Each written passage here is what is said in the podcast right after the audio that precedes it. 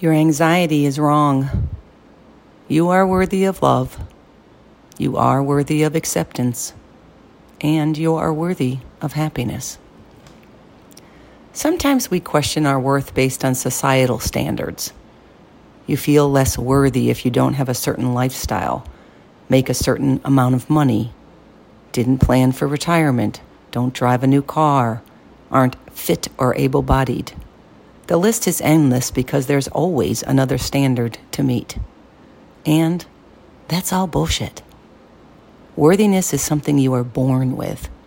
You are already worthy, and you were always worthy. Not according to some imaginary standard, but according to God. Don't let anyone, including yourself, question your worth. You deserve every happiness and love in this life. Be willing to believe you are worthy.